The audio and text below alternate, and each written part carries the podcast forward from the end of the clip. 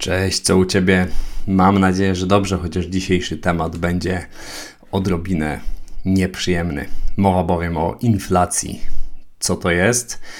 Pewnie w ostatnich miesiącach wszyscy zdaliśmy sobie sprawę dobrze z tego, co to jest.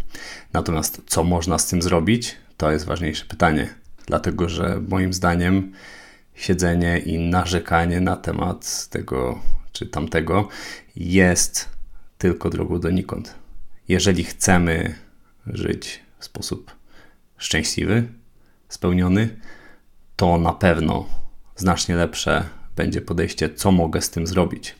I w kontekście inflacji, która ostatnio jest nieco przerażająca, zapewne lepiej odpowiedzą y, podcasty finansowe. Sam mógłbym polecić kilka. Natomiast dzisiaj chciałbym się skupić na temat tego, co my możemy zrobić my jako kraj, jako ludzie, bo możemy podejść do inflacji w zupełnie inny sposób, a wszystko dzięki Big Data. Zapraszam na odcinek numer 2 Big Data po polsku. Cześć, nazywam się Marek Czuma. Jestem założycielem Riotech Data Factory, firmy, która pomoże Ci zrozumieć Big Data w wymiarze technicznym i biznesowym w tym podcaście poznajemy branżę oraz otaczający nas świat. Świat, który zbudowany jest z danych i rządzony jest przez algorytmy. Pakuj swoje rzeczy i ruszaj ze mną w tą fascynującą podróż. Zanim przejdziemy do omówienia mojego podejścia, chciałem podzielić się tylko jedną informacją, którą ostatnio wygrzebałem dzięki LinkedInowi, a potem ją potwierdziłem w paru miejscach. Nie wiem, czy wiesz, ale już e, Mikołaj Kopernik, czyli nasz wielki, wielki rodak, e, który był nie tylko fantastycznym naukowcem w dziedzinie ciał niebieskich mm, i w dziedzinie kosmosu, natomiast był też wspaniałym ekonomistą, jak się okazuje. On pierwszy opisał, czym jest inflacja, chociaż tak tego wtedy nie nazywał. Natomiast zrobił naprawdę fantastyczne badanie i e, przekonywał, że do, zły pieniądz wypiera dobry pieniądz i bardzo, bardzo mocno opowiadał się za silną walutą. Także mając taki do, dorobek, mając e, takiego przodka, nie możemy chyba podchodzić do inflacji w sposób banalny, nie możemy banalizować, nie powinniśmy na pewno podchodzić w sposób ideologiczny. A co więcej, powinniśmy pchnąć całą sprawę do przodu i temu chcę poświęcić dzisiejszy odcinek, dlatego że już jakiś czas temu wpadłem na pomysł, co zrobić, żeby inflację, do inflacji podejść na zupełnie innym poziomie. Żeby zrozumieć, że można podchodzić do inflacji na zupełnie innym poziomie, to najpierw malutka pigułka wiedzy. Tak jak mówię, znacznie więcej znajdziesz na forach, w e, YouTubach, w książkach finansowych. Natomiast tutaj dosłownie same podstawy. Zacznijmy od tego, czym jest w ogóle inflacja, bo to słowo ostatnio się zaczęło pojawiać i pewnie wiesz, ale przypomnijmy dla rzetelności że inflacja to jest po prostu spadek wartości pieniądza w czasie. A dokładniej objawia się on w taki praktyczny sposób tym, że ceny rosną. My mamy tyle samo pieniędzy, a ceny rosną. Co więcej, może się okazać, że mamy coraz więcej pieniędzy, ale możemy za to kupić coraz mniej. I może się okazać, i taką sytuację nawet chyba mamy w tym momencie, z tego co pamiętam. Ostatnio taki nagłówek mi się rzucił w oczy, niestety nie zgłębiłem artykułu, że płace rosną, ale realnie spadają. Niby mamy więcej złotówek w portfelu, ale realnie możemy kupić mniej. Natomiast to jest oczywiście przykład i zawsze jak się podaje przykłady, to one mają to do siebie, że oczywiście świetnie oddziałują na wyobraźnię, natomiast mają też to do siebie, że bardzo często, nie oszukujmy się, nadmiernie upraszczają naszą rzeczywistość. A my, jako ludzie, którzy są w jakiś sposób zafascynowani danymi, raczej powinniśmy dążyć do tego, żeby tą złożoność właśnie wychwycić i umieć się nią posługiwać, zamiast banalizować to, co z natury proste nie jest. A na pewno prostym nie jest mechanizm inflacji.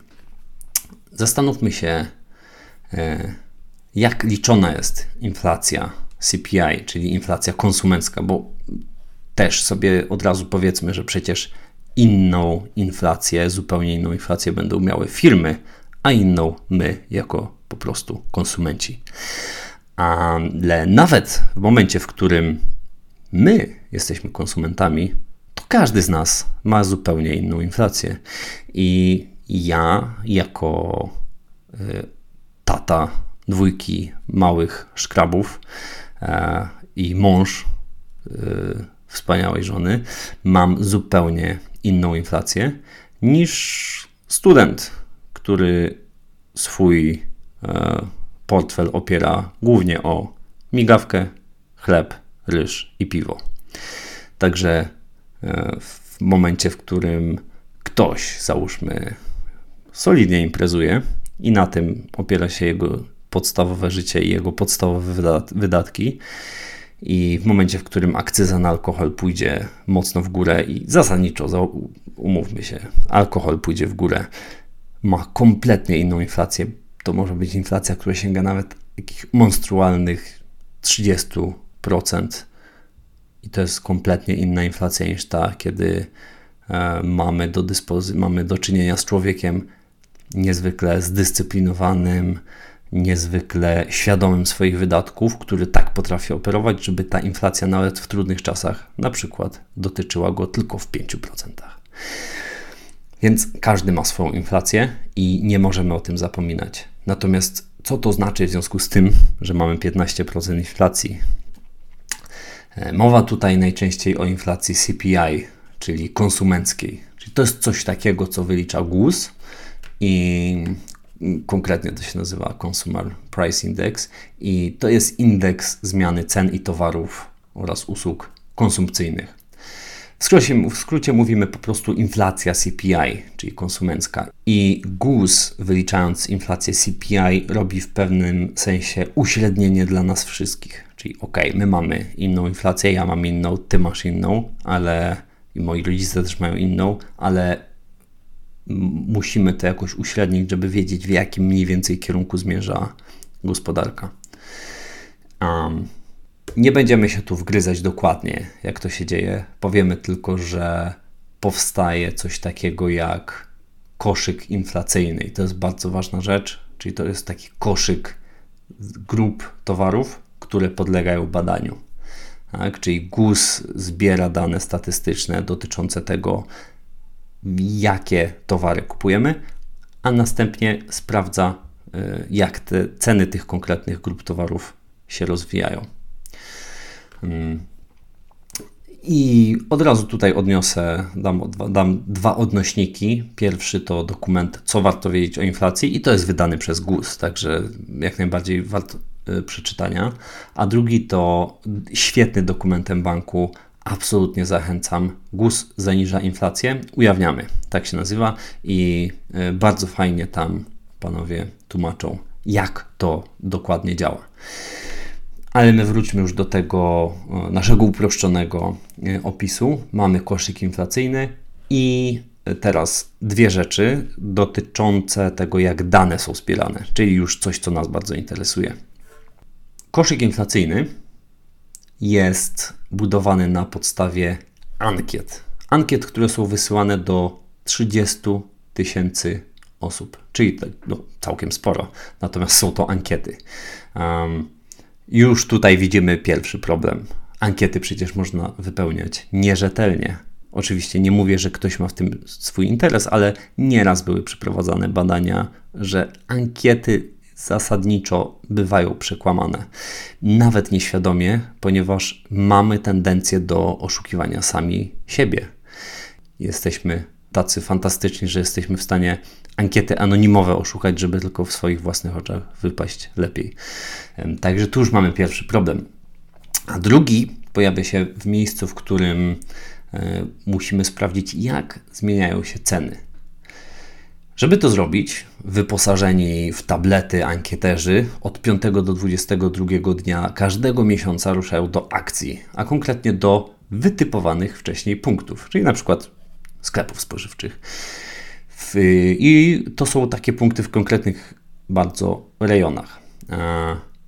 W 2019 roku badanie prowadzono w 207 rejonach w całej Polsce. Czyli GUS ma naprawdę dopracowaną metodologię, natomiast jest to metodologia jak najbardziej analogowa, tak to możemy określić. Czyli ludzie tak naprawdę po prostu e, mamy mnóstwo ankieterów, którzy w konkretnych miejscach chodzą i sprawdzają ceny. E, oczywiście ceny z tego koszyka inflacyjnego, który został wytypowany na podstawie ankiet. Mm, no to mamy kolejny problem, nie? Mamy kolejny problem, dlatego że trzeba bardzo dużo pracy włożyć i bądź co bądź jest to statystyka.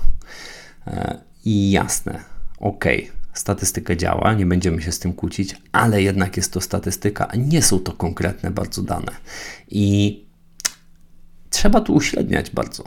Czyli nawet biorąc pod uwagę, że mamy te 200 ponad rejonów a, i mamy trochę tych punktów, mimo wszystko może to wypaść niekoniecznie najbardziej, um, ujmijmy to rzetelnie albo precyzyjnie, może to jest lepsze określenie.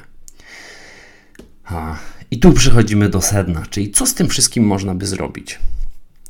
Możemy podejść w zupełnie inny sposób, żeby to powiedzieć, żeby się nad tym zastanowić. Powiedzmy najpierw, jaka rewolucja się dokonuje, o której wiele z nas, wielu z nas nie wie.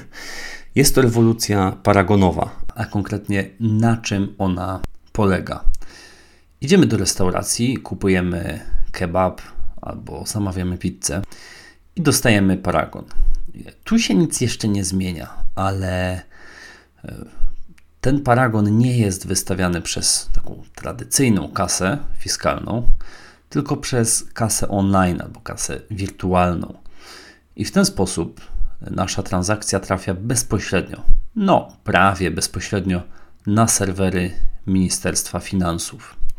I Ministerstwo Finansów przechowuje tę transakcję, trzymają na swoim e, klastrze mam nadzieję, że big dataowym, porządnie skonfigurowanym.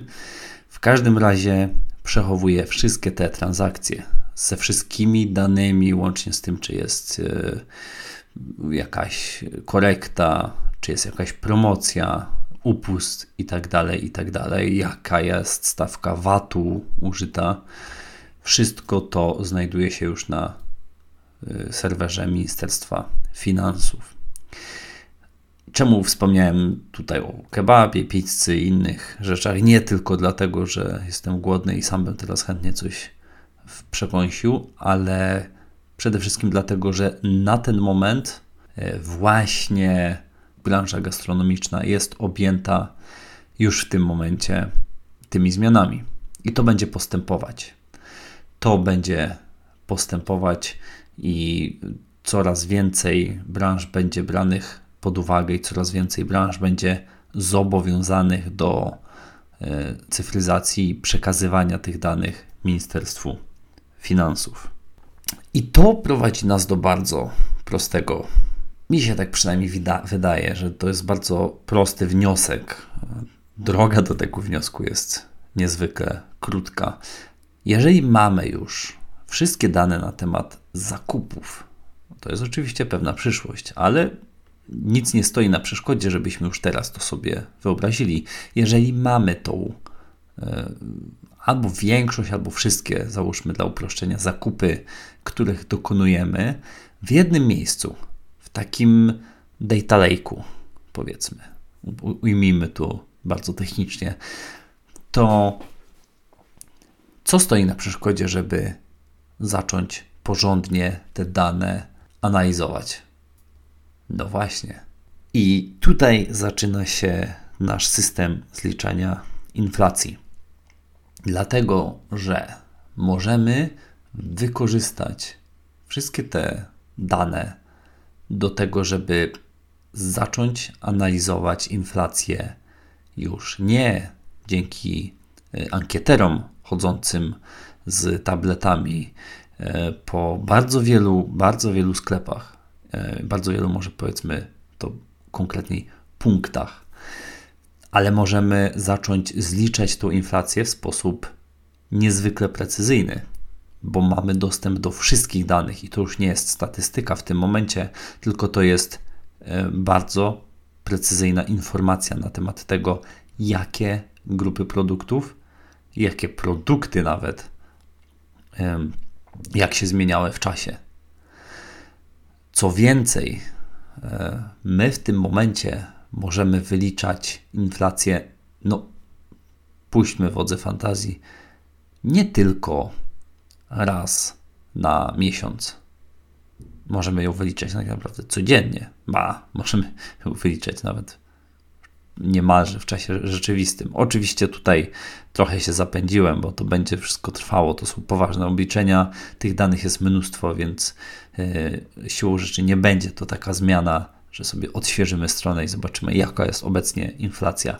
Natomiast jeżeli mamy składowane w jednej bazie danych wszystkie transakcje dotyczące yy, naszych zakupów, to bardzo dobrze możemy określić, jakie są e, zmiany cen, jakie są zmiany ilościowe na przestrzeni ostatniego miesiąca, roku, kwartału, cokolwiek sobie nie wymyślimy. I co jeszcze ważniejsze, co jeszcze ważniejsze, możemy tą inflację obliczać wtedy już nawet nie tylko w skali całego kraju, ale w skali także regionalnej, a może nawet w skali e, lokalnej, takiej jak chociażby podział na miasta. Przecież inna jest inflacja w województwie łódzkim, czy też w Łodzi, której mieszkam, a inna będzie inflacja w Warszawie. Inna znowu będzie nad morzem e, i tak dalej, i tak dalej. I dostęp do takich danych do bardzo niezwykle precyzyjnego wyliczenia inflacji w konkretnych regionach może dać nam zupełnie nowe e, pole do popisu, może otworzyć nam kompletnie inne furtki, o których wcześniej w ogóle nie myśleliśmy, ułożenia naszego systemu gospodarczego, ułożenia naszego systemu nawet podatkowego, bo być może część odpowiedzialności można wtedy. Hmm, nie chcę mówić przerzucić, bo to zabrzmi źle, a, a można wtedy częścią tej odpowiedzialności podzielić się z władzami lokalnymi, jeżeli one do, będą miały bardzo dokładne informacje na temat zmian cen, zmian zachowań konsumentów, to y, być może to one powinny y, decydować o części podatków, takich nawet jak VAT, w ramach swojego regionu. Ale pójdźmy jeszcze dalej. Mówimy o tym, że bardzo precyzyjna jest inflacja na poziomie naszym, narodowym, krajowym, że możemy wyliczać inflację regionalną, co daje nowe furtki, ale i to jest absolutnie nowy pomysł i tego ja jeszcze nie widziałem nigdzie. E, cofnijmy się chwilkę wcześniej Pamiętasz, jak mówiłem na początku, że każdy ma swoją inflację? Że ja mam inną inflację niż mój kolega student. E, I siłą rzeczy GUS musi ją w jakiś sposób uśredniać, musi ją wyważać tak, żeby podać no, jakiś kierunek, żeby pokazać w jakiej kondycji jesteśmy. Ale w tym momencie wcale już nie musiałby tak robić. A może dobrze, żeby tak robił, ale jako kolejna opcja moglibyśmy do, dostać możliwość wyliczenia swojej własnej inflacji. Wyobrażam sobie przy obecny, obecnych zmianach cyfryzacji państwa, że każdy z nas mógłby mieć swoje konto na specjalnym portalu doty, dotyczącym inflacji, w ramach którego mógłby wyliczyć swój własny koszyk. Ja mówię, z jakich produktów korzystam, jakie produkty powinienem wziąć pod uwagę e, i dostaję chociażby raz w miesiącu informację, jaka jest moja inflacja. Jeszcze dobrze, żebym powiedział, gdzie mieszkam. I wtedy dostaję informację, jaka jest moja inflacja. Ona już nie będzie mm, aż tak precyzyjna, żeby była stricte indywidualna, dlatego że musiałbym tutaj już rejestrować jeszcze w jakich sklepach ja kupuję, e, ale ona byłaby skrajnie zbliżona do tego, co ja naprawdę odczuwam. E, jeżeli mielibyśmy taki system, to automatycznie rosłaby też świadomość społeczna i automatycznie też debata zaczęłaby być kształtowana na zupełnie innym poziomie. Spójrz, jak dużo dzisiaj e, mówi się. Ja nie mówię tutaj o mediach mm, pudelkowych, ja mówię tu E, o poważnej debacie ekonomistów, jak dużo można powiedzieć na podstawie tych danych, które prezentuje obecnie e, Narodowy Bank Polski. A przecież to są malutkie dane, to są ochłapy. Siłą rzeczy nie może przedstawić nic bardziej dokładnego, ale my na podstawie kilku danych możemy przeprowadzić bardzo poważną debatę między fachowcami, ekspertami. Ja ją z uwagą śledzę jak by zmieniła się nasza debata, jeżeli mielibyśmy dostęp do tak precyzyjnych danych, jak to, jakie, jaka jest inflacja moja jako Marka Czumy, jaka jest inflacja mojego kolegi studenta, mojego taty i jaka jest inflacja prezydenta Polski, która mogłaby być nawet. Hmm, po, po, popłyńmy e, na tym morzu fantazji. Mogłoby być zobligowany prezydent do tego, żeby ujawniać swoją własną inflację. Oj, ta debata zaczęłaby się bardzo, bardzo mocno zmieniać. I wcale nie jesteśmy bardzo daleko tego, żeby podobny system zbudować. Musimy po prostu konsekwentnie zbierać te dane, dokonywać cyfryzacji na kolejnych polach, a następnie zainwestować w niezwykle y, przemyślany system big dataowy, system obliczania tego, jak ta e, inflacja się kształtuje, ale to jest w, absolutnie w zakresie technicznym naszym już e, w tym momencie, jeżeli byśmy mieli te dane. I żeby je zebrać, jesteśmy na najlepszej drodze, e, żeby to zrobić. Można by też liczać inflację sektorową dużo dokładniej bo przecież e, no, dobrze byłoby wiedzieć, jak poszczególne branże się rozwijają, jak, się, jakie, jak poszczególne branże podnoszą ceny, jak poszczególne branże wpadają w tarapaty, ale też jaki jest obrót na konkretnych e, branżach i żeby te dane znów powiem, bo wiem, że GUS zbiera bardzo dużo danych, ale znów jeszcze raz powiedzmy, żeby te dane nie były stricte statystyczne, żeby one nie opierały się na ankietach, e, albo przynajmniej, żeby jak najbardziej zmarginalizować ten wpływ ankiet i statystyki, a jak najbardziej uderzyć w precyzyjne dane. Jesteśmy, no może nie o krok, ale o dwa, trzy, może pięć kroków od takiego momentu. ja być może nie, po prostu nie znam się. Jeżeli słuchasz to i wiesz, że coś takiego już istnieje, to koniecznie napisz albo w komentarzu, albo napisz na e, LinkedInie, napisz na kontakt małpa.datafactory.com ale ja nie słyszałem o tym, żeby podobny system istniał gdziekolwiek na świecie. A co by było, gdybyśmy my wprowadzili taki system? Pomijam aspekt PR-owy, że faktycznie widzielibyśmy nasz kraj jako ten, który no, w pewnym aspekcie przoduje w cyfryzacji. Natomiast jak pomyślmy sobie, jakie narzędzia analityczne dostałby rząd przy okazji takiego systemu, to są narzędzia, które są niespotykane do tej pory. I e, to są narzędzia do kreowania polityki gospodarczej, ale również do zapobiegania rzeczom, które mogą, zjawiskom, które mogą się zdarzyć za chwilę. Także taki system stanowiłby poważny oręż w, w konkurencji między naszymi gospodarkami, e, między globalnymi gospodarkami i poważny oręż też w kształtowaniu naszej polityki gospodarczej. To są wszystko tutaj, co wymieniłem, to są potencjalne korzyści, ale byłoby nieodpowiedzialne nie zatrzymać się chwilę przy potencjalnych zagrożeniach. Te zagrożenia, y, o których zaraz powiem, ja nie mam jasnej odpowiedzi na temat tego, czy chciałbym, żeby pójść w tą stronę, czy w tą stronę. Natomiast bardzo proszę, żeby nie ideologizować tego tematu, żeby nie przypisywać mu barw partyjnych i nie przypisywać od razu łat, łatek e, teorii spiskowych, żeby nie uciekać w teorie spiskowe z, z drugiej strony. Po prostu zastanawiajmy się nad tym i rozmawiajmy na ten temat. Ja osobiście nie mam jeszcze jasnego zdania na przykład na temat um, natomiast jakie są zagrożenia. Ja widzę trzy pod, podstawowe.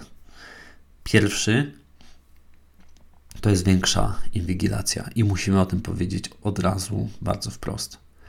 To jest większa inwigilacja tego, e, jak my żyjemy, większa inwigilacja firm, e, bardzo drastyczne zmniejszenie możliwości szarej strefy, a to być może będzie niepopularna opinia, ale istnienie szarej strefy nie zawsze jest złe. Pamiętajmy o tym. No i to jest kolejny krok w kierunku poważnej inwigilacji naszego życia prywatnego. Bo musimy sobie uświadomić, no tutaj nikt danych prywatnych nie będzie zbierał, e, nikt nie może przypisać tej konkretnej transakcji do Marka Czumy, że kupił kebab w, na ulicy Piotrkowskiej u Zahira, ale budując taki system, dajemy, dokładamy kolejną cegiełkę do możliwości poszerzenia tej inwigilacji właśnie o tego typu elementy. Kolejne potencjalne zagrożenie to jest koszt utrzymania systemu. I tutaj możemy się spierać, bo z jednej strony bardzo poważne koszty odchodzą. To, y, że nie musimy utrzymywać mm, armii osób, które chodzą z tabletami, to jest bardzo duży plus. E, te osoby mogą się przydać też na pewno, e, ale być może w innych miejscach bardziej wydajnie. Natomiast taki system też będzie kosztował i utrzymanie serwerów kosztuje. Jeżeli byśmy się zdecydowali na skorzystanie z chmury, to to bardzo dużo będzie kosztowało. O tym za chwilkę jeszcze. E, także koszty utrzymania systemu bardzo ciężko jest mi w tym momencie powiedzieć, jakie mogłyby być, ale trzeba się liczyć z tym, że byłyby spore i byłyby coraz większe z czasem, bo tych danych byłoby coraz więcej. I ostatnia rzecz to jest kwestia bezpieczeństwa. E, kwestia bezpieczeństwa danych, które są e, niezwykle istotne i nie w sposób bardzo mocny mogą pokazać, jak naprawdę funkcjonuje gospodarka y, nasza, jaką ma kondycję, ale też mogą, y, jeżeli połączymy te dane z danymi o firmach, to może bardzo dużo o firmach powiedzieć, y, może mocno wskazać na szereg zmian w konkretnych regionach itd., tak itd. Tak jeżeli te dane wyciekłyby do obcego wywiadu, to to są bardzo poważne dane. Trzeba o tym pamiętać. I jeżeli decydowalibyśmy się na podobny system, zresztą w ogóle, jeżeli już idziemy w tą stronę, bardzo mocno trzeba zadbać o bezpieczeństwo, o zabezpieczenie danych, odpowiednie, odpowiednie szyfrowanie w niektórych miejscach. I tutaj chciałem poruszyć jeszcze kwestię właśnie e, odrobinę techniczną. Konkretnie, jak można by taki system przygotować, mniej więcej w miarę konkretnie, zaproponowałem na blogu, także zapraszam.